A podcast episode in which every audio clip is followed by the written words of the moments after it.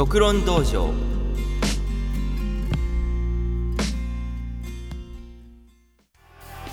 はいというわけでえー、っと始まりました。えー、っと本当に年末に放送しておりますといいますか。そのね。年末放送分の独論道場本当の本当の最後というわけで、えー、っと放送しております。独論道場31日放送分でございます。はいというわけでですね。まああの月末の方なのでまあね去年去年というかまああの前回とかはね10回放送ということでちょっとあの特殊な会議をしたんですけどもまあ月まあ年末だからなんか特殊な放送にしようかななんてこともちょっと思ったんですけどもまあまあまあまあ普通に2週連続はちょっとあれかなと思いまして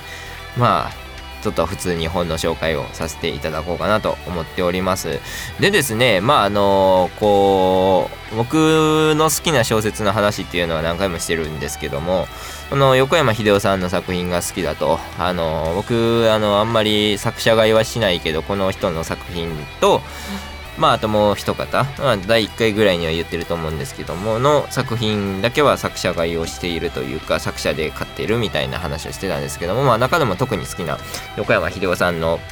作品のですね、まあ、第3の時効という、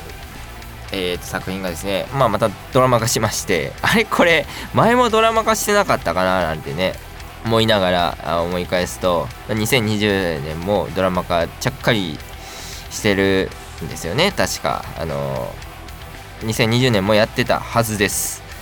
うんというかなんか毎年やってるな なんていうちょっとね思いながらいるんですが。まあまあまあま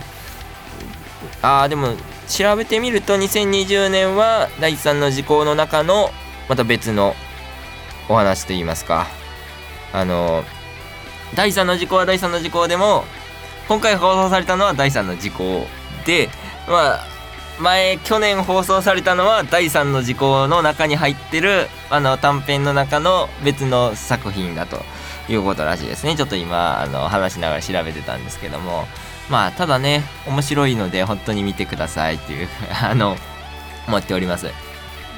僕はねあまりそのドラマの方とかは見ていないのでドラマの感想は言えないんですけどもあの本は面白いのででドラマ化もこんなにされてる作品なのであのぜひとも読んでみてください。あの第1回目ですかね。にあの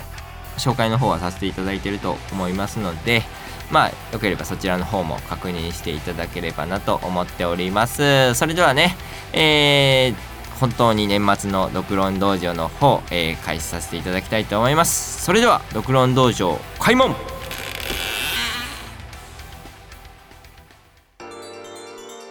はいというわけで、えー、と始まりました「えー、ドクロン道場、えー、年末放送」というわけでですね。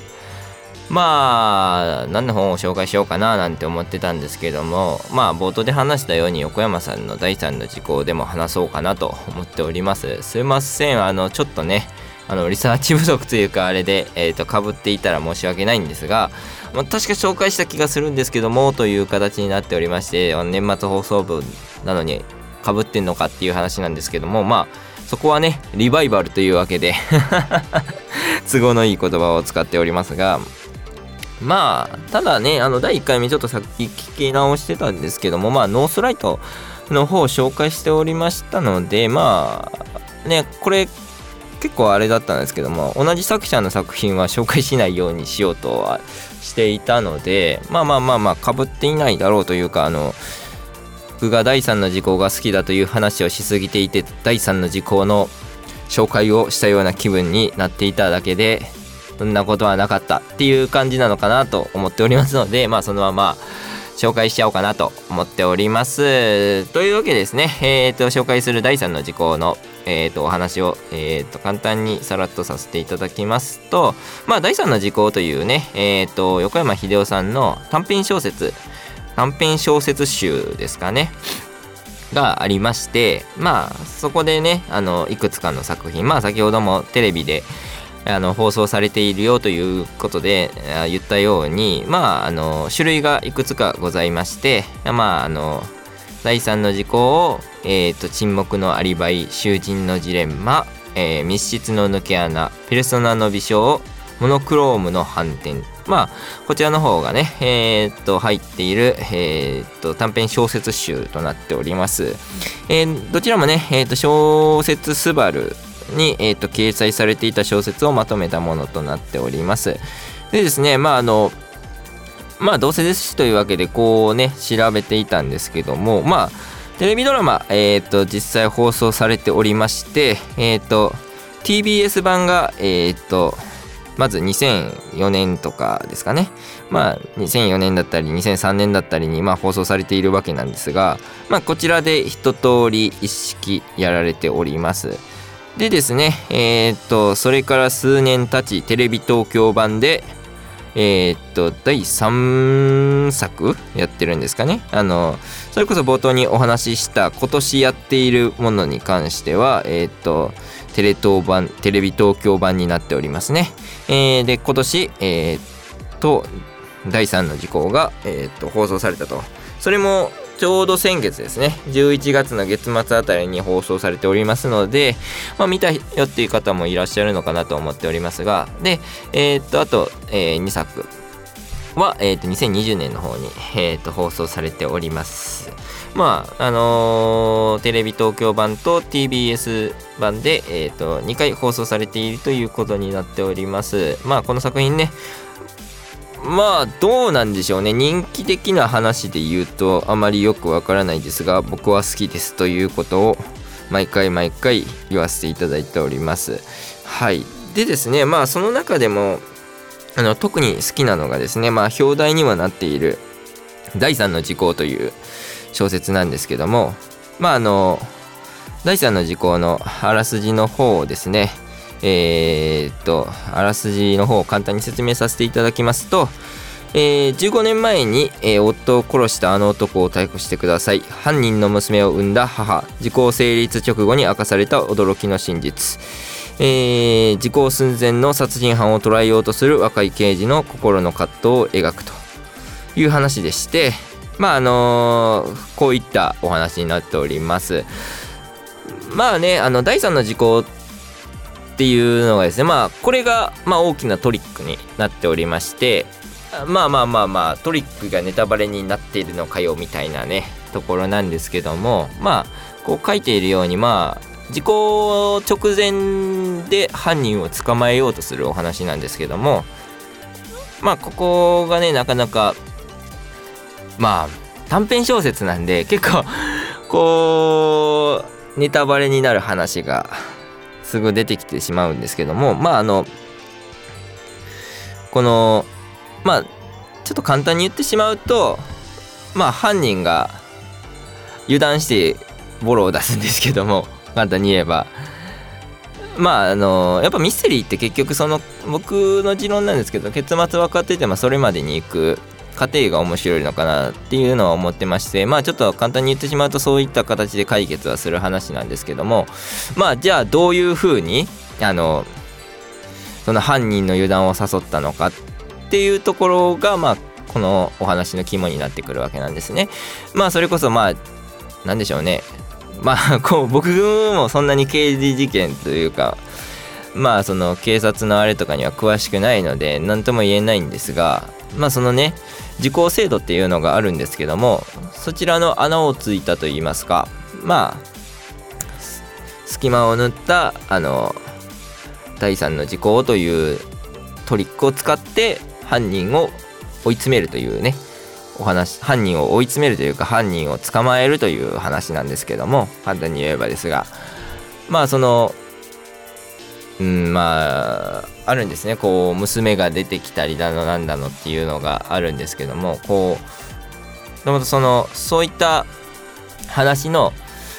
犯人の娘を産んでる人がいてでまあその犯人がいてでまあその関係性があってで、まあ、だから犯人が時効を迎えた時に名乗りを上げてくるんですけどもまあそのじゃあどうすんねんっていう話なんですよね。まあまあそれは本編を読んでいただいてあの実際見ていただければと思うんですが、まあ、だからそこに至るまでの葛藤だったり心の動きだったりっていうのが面白く書かれておりますし、まあ、その第3の時効っていう意味ですね。まあ詳しい人ならわかるのかな。まあ今のその何て言うんですか逮捕のあれとかがちょっと変わっている可能性はあるんですけどもまあなかなかそういった刑事系のことに詳しい人は第3の時効って言ったらどういったトリックを使ったのかっていうのがわかるかなとは思いますがまあ僕は全然そのそういった知識をなく読んでいるのでなかなか斬新だなとは思いましたしまあで僕結構横山さんの作品で好きなのがですねやっぱりその心理描写だったりトリックを目的で読んでるわけではないんですよね。やっぱりそのミステリーっていう部分でどうしてもそのトリックとかに向きがちな人もいるとは思うんですけど僕そっち派ではなくてまあそのトリックが面白いことに越したことはないのでまあ第三の事項みたいなものも好きなんですがまあどちらかというとねあのミステリーのその犯罪動機というかまあその犯人の心情の動きだったりまあそれこそまあ、ミステリーなんて基本ね殺される側に割と大きな問題が あったりするわけなんですけどもやっぱりそういったところだったりまあそういその犯人が罪を犯すに当たったその要因があるんですけどもその要因に対してなぜそういったことになったのかっていうところもやっぱり面白い点だなって思っててまあ、ミステリーの僕が好きなところはやっぱりそういった人間の感情の動きがよく見れるところがすごく好きでっていうところはまあまあまあなんとなく毎回言ってるとは思うんですけどもまあ第3の事項っていうのは結構そういったその時効間際で犯人を捕まえようとする